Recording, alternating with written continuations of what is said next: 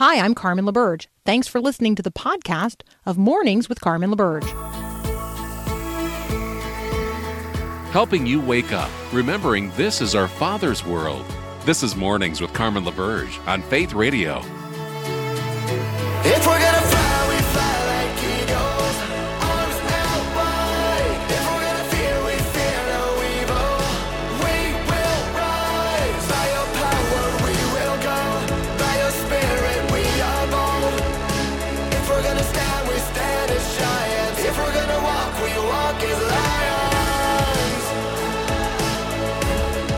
Good morning. Good morning on this Thursday, the 17th of November. This is hour two of Mornings with Carmen. If you missed the first hour, you can always go back and listen to it at myfaithradio.com or download the Faith Radio app, and then it'll be available to you all the time, anywhere. Um, hey, we also post show notes, and that's where you can get all the links to um, the news headlines that we discuss here and contact information for each and every one of our guests. Uh, and so um, you can you can do that if you subscribe to the podcast wherever you you know wherever you get your podcasts. Yep, it's uh, it's in the show notes as well at myfaithradio.com. Um, all right, so a couple of headlines here. Republicans have officially won control of the U.S. House, but it's going to be a wow, really divided uh, House of Representatives and a divided um, legislature as uh, Democrats have retained control of the U.S. Senate. Um, there is apparently an Adderall shortage in the U.S. and the uh, and the shortage is leading to all kinds of um, attempts to use things other than Adderall. Um, and so I just that's just one of those things I think to be aware of. Um, and um, let's see as I as I kind of scroll through the headlines here, what else catches my attention? All right, this one from the New York Times, and you know, as soon as I say that, some of you are rolling your eyes. Sometimes, um, you know, it takes mainstream media um, some time to catch up with the truth. I don't really know why that is, but that seems to be the case. And so I think that when mainstream media um, does catch up with the truth, we ought to recognize it and we ought to acknowledge it and we frankly ought to applaud it. So the New York Times um, has published a very lengthy piece um, on puberty blockers. And you say, oh, really? Well, here is what's important about this. Um, they are now acknowledging that, you know, maybe there's a problem here. And so you don't just look at the, um, the headline, uh, because headlines are written by headline writers, not by uh, the, the journalists who actually write the articles. But the headline here is they paused puberty, but is there a cost? Then the subhead Puberty blockers can ease transgender youth's anguish and buy some time to weigh options, but concerns are growing about long term physical effects and other consequences. Now, if you're saying to yourself, you know what, it, you know the the long term effects of uh, of disrupting the natural process of growth of a human being, like those are going to be bad. Like you didn't really have to do a longitudinal study to figure that out. But, you know, this is, again, this is not, we have to resist the temptation. And, and I think I probably will say this to myself a number of times. We have to resist the temptation to close our eyes and shake our heads from side to side and say, I told you so. But this seems like so obvious that this is not healthy. It's not healthy to disrupt the natural progression of a body's development by uh, chemically um, stopping uh, the process of puberty. Um, it's also not healthy to remove healthy sexual organs through all kinds of butcherous surgeries. All right, so this investigative report matters because not only is it in the New York, New York Times, it's written by a couple of investigative journalists who are known for the quality of their work and their willingness to take on subjects that others regard as frankly like socially uh, untouchable. Um, and it's in the New York Times. And so uh, it's not in, um, you know, a, a, a publication or a publication service um, that some in the culture would dismiss. You can't really dismiss the New York Times, and you can't dismiss these uh, these particular journalists. So in the article, they acknowledge that concerns are growing about long term physical effects and other consequences of prescribing puberty, puberty blockers to children as young as eight years old. Um, they also cite cases where um, children who have been prescribed puberty blockers have now developed osteoporosis.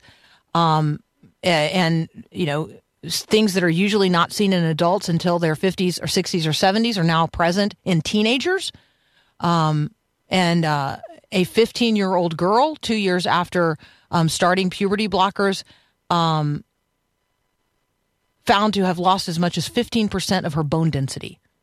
Yeah, the, the long term consequences of this are, you know, not, not only are these people being rendered infertile, like that's notable. Um, there's also um, honesty in this article about uh, the the fact that most quote trans identifying children um, ultimately grow out of it. It's a transient phase, but the numbers in this article are pretty shocking. Um, in terms of the rise of um, of those diagnosing gender dysphoria among the children in the United States of America. So, as of a report shared by ABC News in October, the number of children ages 6 to 17 diagnosed with gender dysphoria in the United States rose by 70% year over year, 2020 to 2021. And the rate of those on puberty blocking medications and hormone treatments doubled from 2017 to 2021. So, where there's a gl- growing marketplace, there are going to be a growing number of people seeking to make money on all of this. And there are now more than 300 clinics and medical offices in the United States that actively provide, quote, hormonal interventions to minors. Again, again, even though the American College of Pediatricians says there's no actual evidence that this type of treatment is safe for children um, or that it's uh, that it's long term helpful. In fact, quite the contrary. It stresses there's currently no scientific support that gender corrective treatments reduce any of the risks associated with gender dysphoria. So, um, so there you go. Uh, the New York Times is reporting on it. ABC is reporting on it. Um, and again, we we we want to not gloat about the fact that um, eventually people come around to the reality of the truth. We simply want to acknowledge um, the truth and say thank God people are coming around to it. All right, next up, we're going to talk with Chelsea Sobolik from Lifeline Children's Services. She's the Senior Director of Policy and Advocacy at Lifeline. Um, we, we initially uh, were planning to talk about adoption, um, her own adoption, and adopting a child. But now that the Senate has taken a critical vote to codify same sex marriage, we're also going to talk with Chelsea about that. That's up next here on Mornings with Carmen.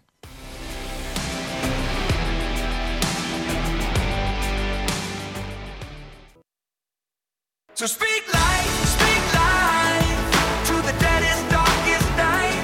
Speak life, speak life when the sun won't shine and you don't know why. Chelsea Sobolik is joining us now from Lifeline Children's Services, where she serves as a Senior Director of Policy and Advocacy. Chelsea, welcome back to Mornings with Carmen. Thank you so much for having me. So you and I've been talking um, over a number of years, and uh, and so um, to return to a conversation today about same-sex marriage and um, marriage equality or the defense of marriage, like this is a conversation that we could have had over time that would have looked different at different points um, along our political experience. Today, we arrive at a really critical point in the conversation. And I know that um, Lifeline Children's Services has some input and some concerns related to this. So, can you can you tell us how you guys are responding to this Senate vote uh, moving the codification of same sex marriage forward in the United States? Absolutely. So, yesterday, the Senate um, took a procedural vote on um, the so called Respect for Marriage Act um, to advance it. So, there's still a final, there will still be a final vote, but uh, the the cloture vote uh, to to break the filibuster did happen, and uh, they passed the 60 vote threshold. So, you know, uh, there were 12 Republicans that voted in favor of it. And some of the statements released talked about they felt like there were sufficient uh, religious liberty protections. Um, and we are strongly opposed to the bill for kind of three main reasons. Number one, uh, we are a faith based organization and fundamentally believe, like the scriptures tell us, that marriage is between one woman, one man for life. Um, and number two, we actually do think that the religious liberty protections that are in the bill are woefully inadequate um, to protect not only uh, religious institutions and faith based institutions, but almost more importantly, uh, religious individuals um, serving in the public square and people um, who have objections to um, to affirming uh, same sex marriage. Um, and number three, um, one of our, our, our biggest and deepest concerns is the impact that this bill is going to have on vulnerable children. One of the reasons that marriage was legalized in the United States in the first place, uh, heterosexual marriage was legalized in the first place, was for the protection of children. And so we have huge concerns for how this bill is going to ultimately um, impact our vulnerable children. And, you know, we saw a big Supreme Court case this summer, the Dobbs case. Um, and November is National Adoption Month, and Congress should be passing bills that protect children um, and advance their flourishing rather than passing legislation like this that's ultimately going to harm children. Yeah, it's really helpful. I appreciated the um, the letter that um, Herbie Newell, uh, the president and executive director of Lifeline Children's Services, sent to Congress back in September on this on this topic, and uh, appreciate your tweeting that out. You guys can um, can find Chelsea on Twitter and, uh, and and this resource as well. She tweets uh, at well, do you tweet at? Well, I was. I guess I should send him to Lifeline Child. Go to the Twitter feed of Lifeline Child yeah, um, for this information because yeah, because that would that would probably work the best. Um, Chelsea, um, when we come back, I want to talk about um, this month. I want to talk about adoption in general. I'd love for you to, um, you know, share. Like you have so many now threads to pull in uh, in the adoption narrative, so um, maybe we'll pull on some of those in a moment. Would that be okay? Absolutely. All right, we're talking with Chelsea uh, Sobolik. I used to know her as Chelsea Patterson, so I always like stumble over the fact that, yeah, I know we all have new names, and um, and how do we come by some of those new names? That's up next here on Mornings with Carmen. Thanks for listening to the podcast of Mornings with Carmen. As you know, this is a rebroadcast of the live radio show carried on the Faith Radio Network. There's a lot going on at Faith Radio, tons of free resources just waiting for you and for you to share with others at myfaithradio.com com. How does that all happen? Well, it happens through listener support. So, Faith Radio, Mornings with Carmen, all available because of listener support from listeners, well, just like you. If you're a supporter, thank you so very much. If you'd like to become a supporter today, just visit myfaithradio.com. And again, thanks for being a part of what we do every day at Mornings with Carmen.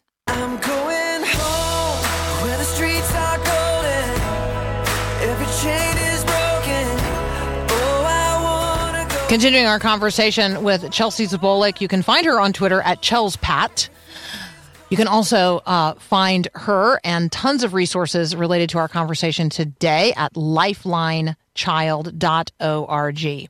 Um, Chelsea, you um, you have an adoption story of your own, and another adoption story is developing in your family as well. Can you can you just?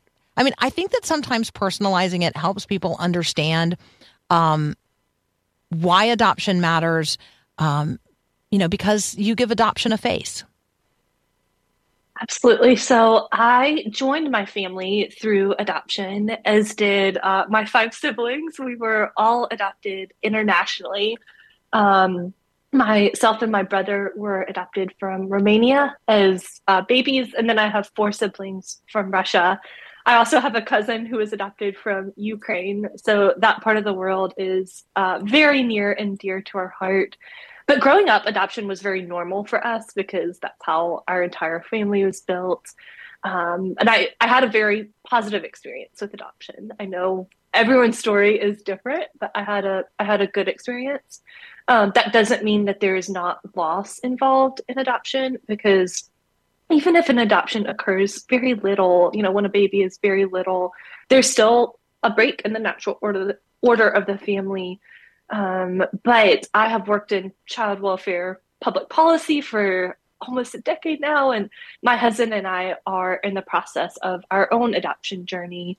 We are adopting a little boy from India, so we were just matched uh, last month, and we're uh, doing all the paperwork and necessary steps to be able to go and bring him home. I love that. And congratulations. And we're going to pray God's favor on that process. We know it's we know it's complicated.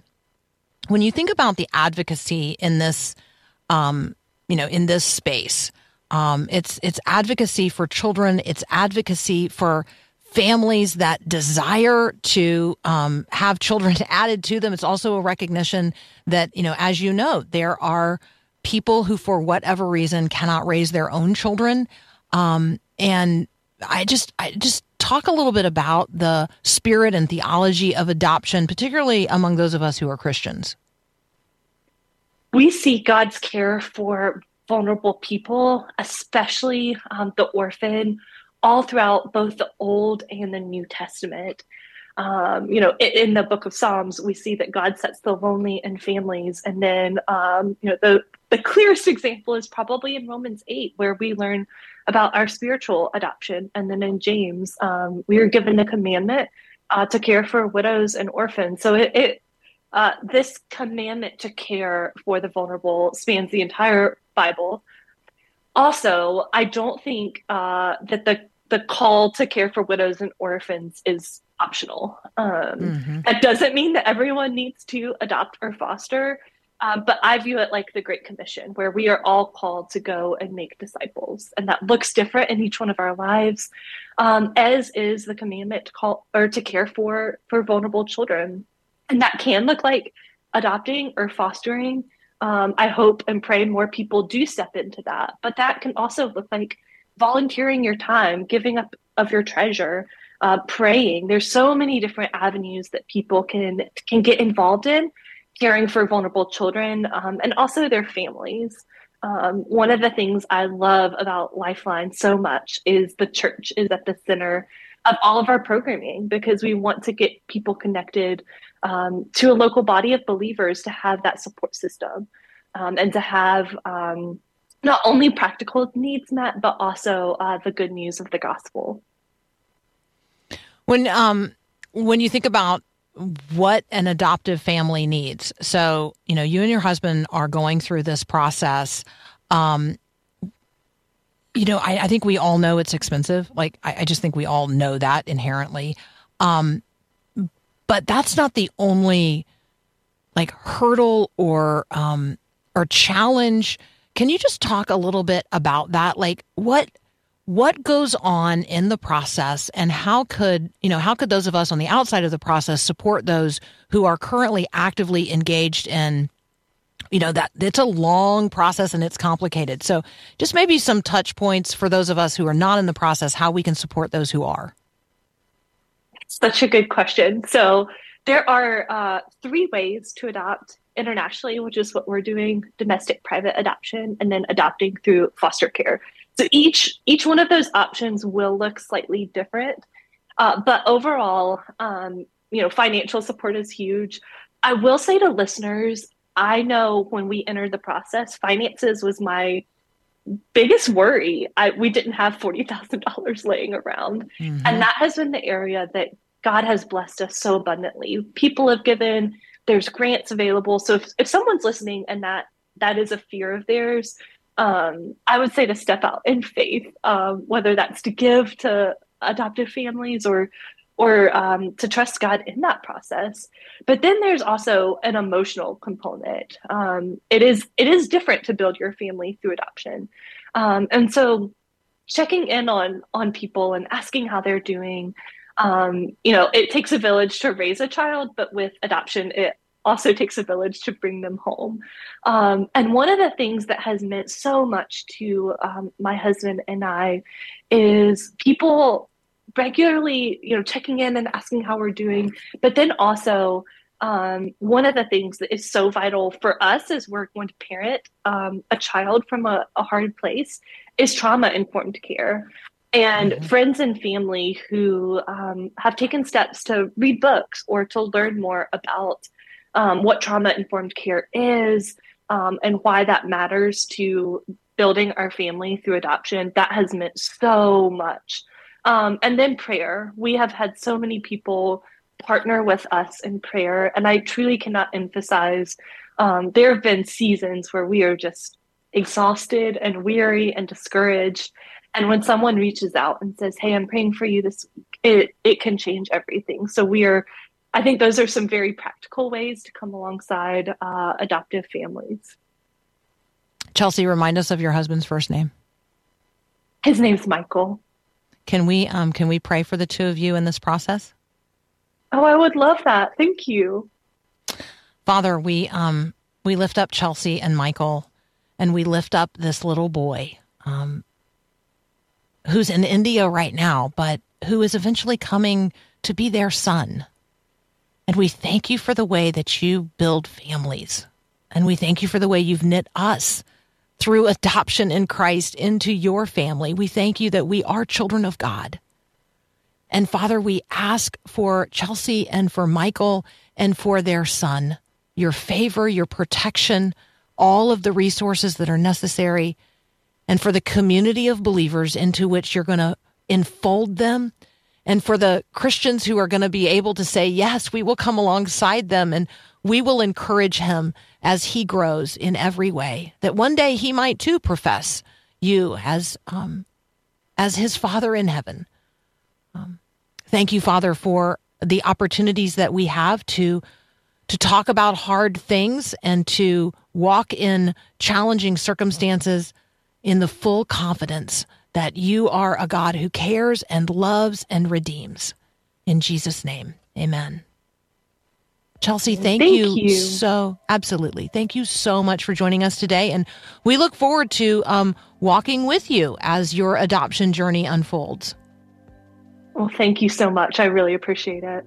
Absolutely. That's Chelsea, Chelsea Sobolik. You can find her at lifelinechild.org. She tweets at Chels Pat because she used to be Chelsea Patterson. Chels Pat. Yes. You're listening to Mornings with Carmen. I'm Carmen LaBerge. This is Faith Radio, and we'll be right back.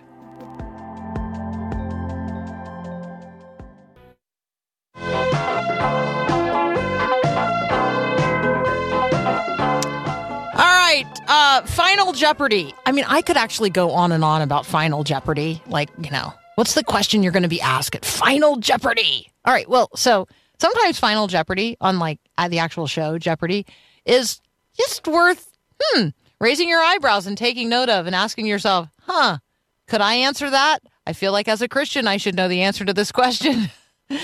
so here's the Final Jeopardy question. Uh, which letter in the New Testament and by Paul, which letter in the New Testament written by Paul um, has the most Old Testament quotations? So I mean, you know, it's it's framed as a uh, yeah. Paul's letter to them is the New Testament epistle with the most Old Testament quotations. That's the uh, that's the yeah. Do you know what it is? Yeah, I'll tell you in a moment. Um, up next, Hannah Anderson is going to join us. We're going to talk about Advent, Heaven and Nature Sing, 25 Advent reflections to bring joy to the world. You're listening to Mornings with Carmen. I'm Carmen LaBerge. This is Faith Radio.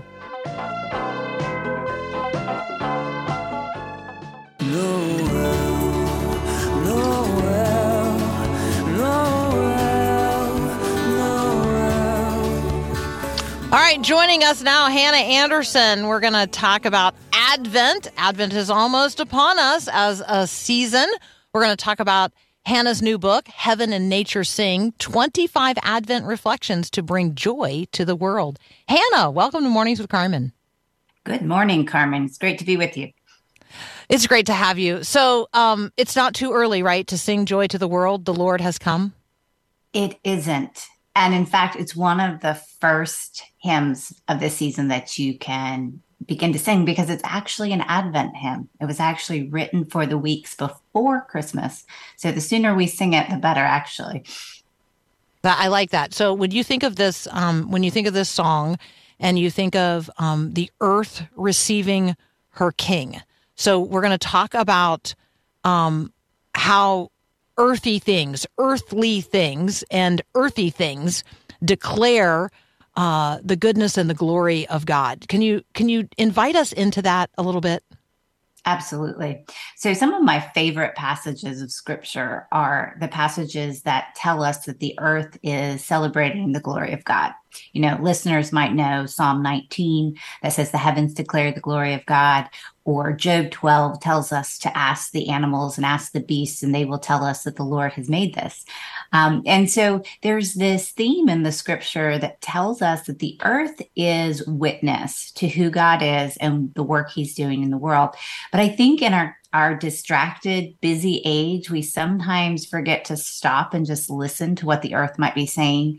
And uh, for me, I live in the Blue Ridge Mountains of Virginia, and we live in a somewhat rural community. So for us to be able to stop and hear the testimony cre- of creation is a huge part of our spiritual formation.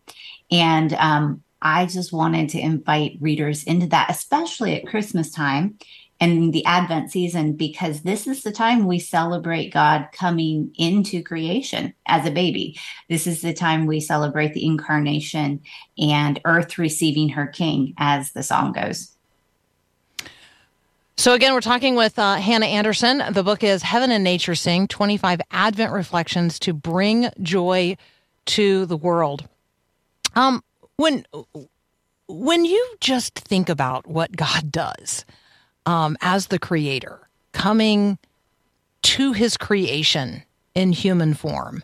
And you think about just all of the physical, earthy, earthly things related to that. I mean, part of what you're capturing in this book is, um, I think, you know, the the bodily reality of all of it, the swaddling bands and how they reveal the glory um, of God. Can can you take us into a couple Yeah. of the um I mean just like a couple of like the Yeah, absolutely. I don't know, even like the sticky parts, right? Like talk with us about so that.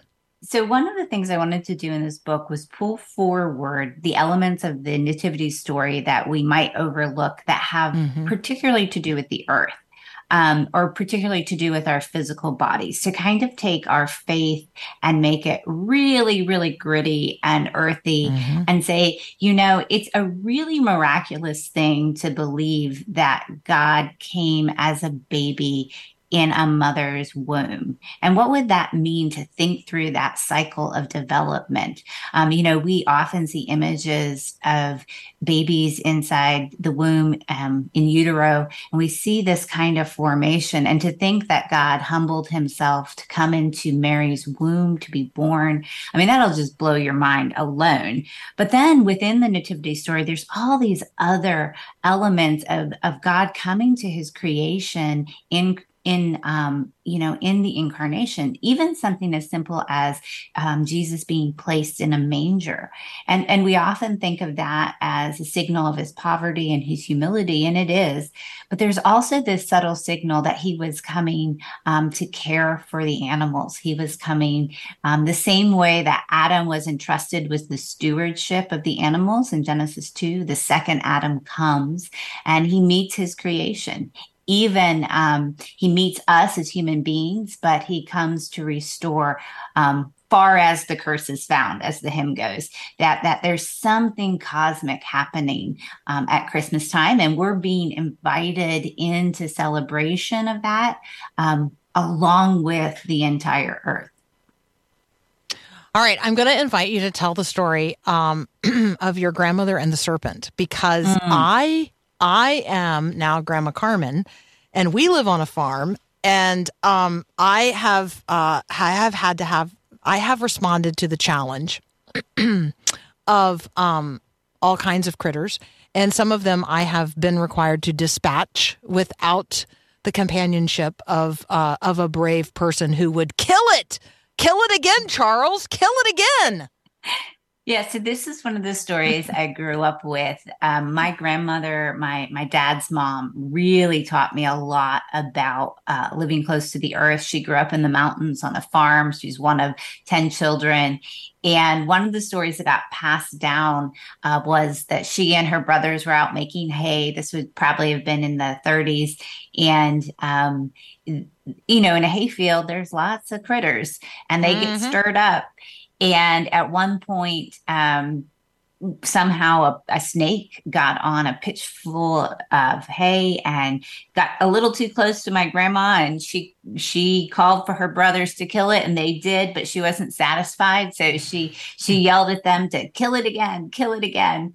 And i remember this story because my grandma was probably the bravest person i know but something about the snake something about snakes just set her off. And i think you know that's a pretty common um you know reservation that a lot of us have but i kind of trace that in the book to um, the very first expression of the serpent in Genesis 3. And what's curious about that to me in relationship to Christmas is that the promise of Christmas was given not to people first, but given to the serpent first. And it was given as a threat and a promise, both that the serpent who had deceived and brought this curse on the earth would one day meet his doom in uh, the form of the promised son who would come and, and do away with all the deceit and all the curse that had come.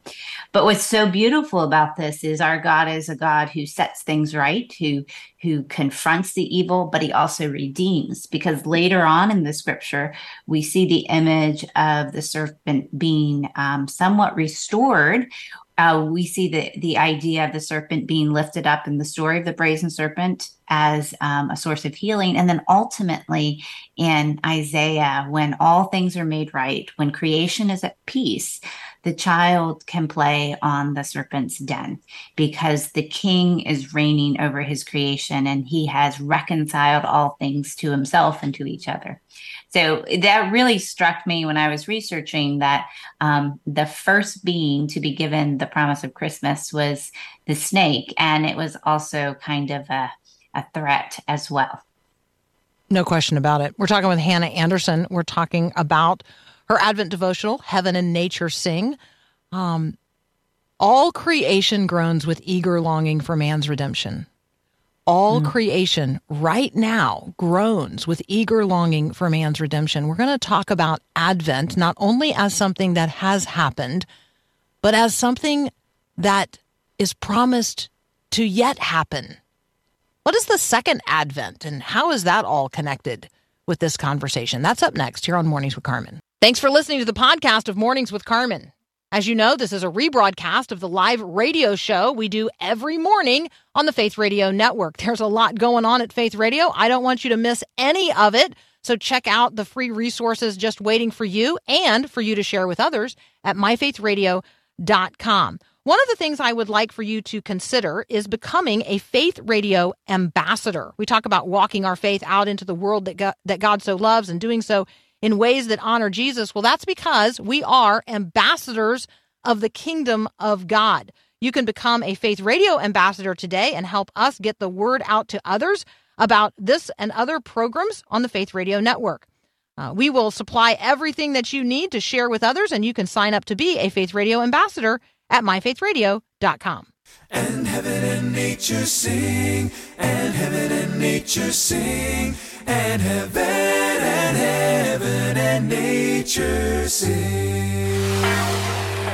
All right, we're continuing our conversation with Hannah Anderson. Uh, she is, among other things, the author of Heaven and Nature Sing. We're talking about 25 Advent reflections to bring joy to the world. You can connect with Hannah online at sometimesalight.com sometimesalight.com, sometimesalight.com.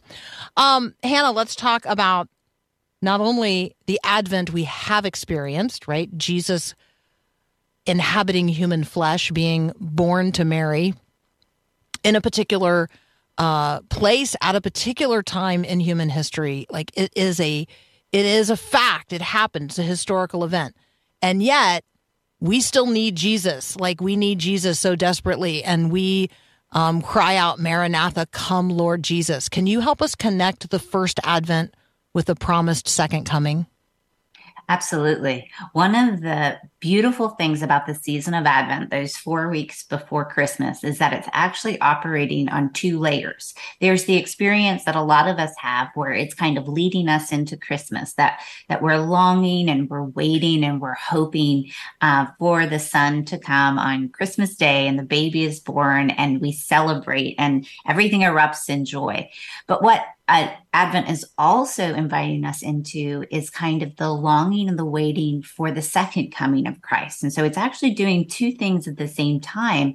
Um, it, it historically starts the Christian calendar year, the liturgical year. And so we're beginning our entry into our practices with this recognition and acknowledgement of, oh, we need a savior. We need a savior to come who came physically in the flesh and died on the cross and was raised again, but we need his return. And we're living in this space right now of what some theologians call the already, not yet, where he's already come and the work of redemption has begun, but it's not yet completed. And so we exist in this moment where we need to be able to say to each other and to ourselves and to God, oh, we long for the full final redemption of Christ coming again to reign um, as king over creation. So Advent is really inviting us into both of those things, even though we we kind of practice it right before Christmas, um, coming up into the fulfillment of His first coming. So, uh, Hannah, we have uh, listeners text in during the show. Um, and for those of you listening, if you don't know that, you can text in, particularly all of you now texting in about Jeopardy last night, apparently. Uh, 877 933 2484. Um, the question is this Hannah Anderson with a picture of um, humble roots. And so, yes, I have texted back. Yes, this Hannah Anderson, same one. Um, you guys can connect with Hannah uh, and all of her resources at sometimesalight.com. Um, Hannah, when you when you hear people uh, who you know like have read something that you've written and they like this picture of this book, let me just tell you, their their copy of Humble Roots is kind of worn out. Like you can tell, they have folded the they have they have folded that book back upon itself a number of times. Um, you know, just as an author, like I don't know what, what how does that how does that feel, and how do you respond to that? Well, I'll tell you, Carmen, I'm still surprised every time it happens. I am surprised that I have been given the vocation of writing. I am surprised that people read what I write. I am surprised by God's grace to to take what for me is often me just trying to work out my own questions and to see God make it fruitful in other people's lives. And I'll tell you, Humble Roots probably was the one that surprised me the most that that folks really um, found that God was using in their life. And it's part of the reason why I started writing more directly toward questions about nature and creation and how God uh, reveals himself in the creation because readers had such a positive enthusiastic response to that book. Um, and part of it was we kind of focused on botanical Im- imagery within it to teach about um, you know humility and the rootedness we have in christ. So i i'm as surprised as anyone. Else i'll be the first to admit that. I am grateful and humbled um, by god inviting me into this vocation and really just grateful and humbled that folks read along with me so, uh, one of the things that you'll want to know um, about this individual is first of all, it's a man and he comes from an unbelieving or has many people in his family who are unbelievers. And I just know that from our um, prior interactions um, on the text line. And so just, just know that you're, you're really genuinely ministering to people's hearts and where they are in, um, you know, in real life and dealing with all kinds of, of issues. And so I just wanted to share that and, and thank you for it as we, mm-hmm talk about your most recent book. Again, we're talking with Hannah Anderson. The book is Heaven and Nature Sing 25 Advent Reflections to Bring Joy to the World. Um, let's talk about b- being joy bringers. Like, right, we receive, we receive this one who um, you know, answers our desire for hope and in whom we have faith and who really does bring us joy and offers us peace. Those are the themes you're going to move through in this um, Advent devotional with, with Hannah Anderson hope, faith, joy, and peace. Talk with us then also, Hannah, about how we kind of in turn become the joy bringers. Mm. That's such an important um, conversation right now in this season, particularly because sometimes um, we can have this expectation of joy and not really feel it. And so Mhm. there's this tension where we know that we should be experiencing this joy to the world that we claim, but maybe it's a little bit difficult in this season. Maybe we've lost someone. Maybe the busyness is just overwhelming us. And so not only are we struggling to experience that joy, then we feel guilt on top of it because we're not experiencing it. And one of the things that Advent has taught me is that joy is a byproduct of the hope that we have in Christ. It is not something that we can just work up in ourselves. It's not something that we can um, produce because we know we're supposed to. It actually comes when we recognize how broken we are, when we long for his kingdom, when we give ourselves permission to lament. And then we turn our eyes to the hope that's in Christ. And the, the subsequent result is joy. So the joy comes through a process of acknowledging our true condition, of turning our eyes to Christ, and then um, being overwhelmed by the hope and the joy that we then can take out into the world. So I think sometimes as Christians, maybe we want to shortcut that process, but what what our neighbors need, what our friends need, is actually for us to go through that process as well, so that when we turn our eyes to Jesus joy will come. And then that's the joy and the hope we can deliver um, to the folks around us. All right, Hannah, final Jeopardy question. Paul's letter to them, Paul's letter to them is the New Testament epistle with the most Old Testament quotations. Now, let me just go ahead and tell you it's a trick question. Yes. So I would have said Romans. And you um, would have been right. You Mhm. would have been right. Mhm. hmm Apparently, But, they gave credit hmm. to the person who answered with the with Hebrews. Hmm.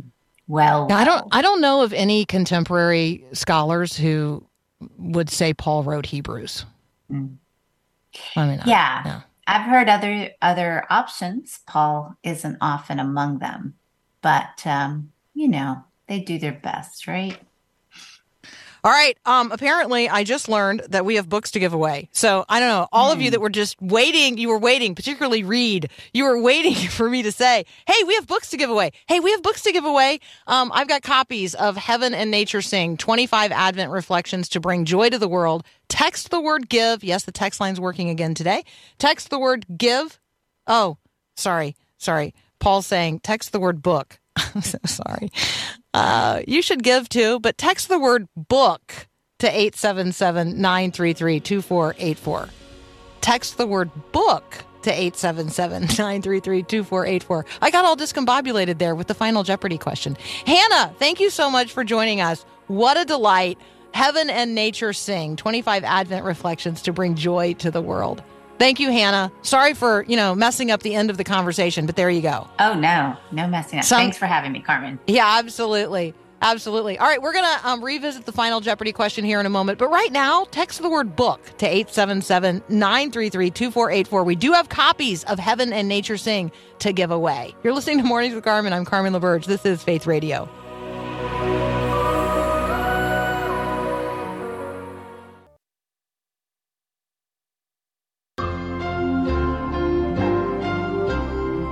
Well, my goodness, what a wonderful opportunity today to talk about the uh, the New Testament of the Bible, the epistles in the New Testament of the Bible, Paul's letters as New Testament epistles in the Bible, Old Testament quotes that appear in the New Testament epistles of the Bible. Yes, all because of a controversy raised last night in Final Jeopardy. All right, the question was Paul's letter to them is the New Testament epistle with the most Old Testament quotations.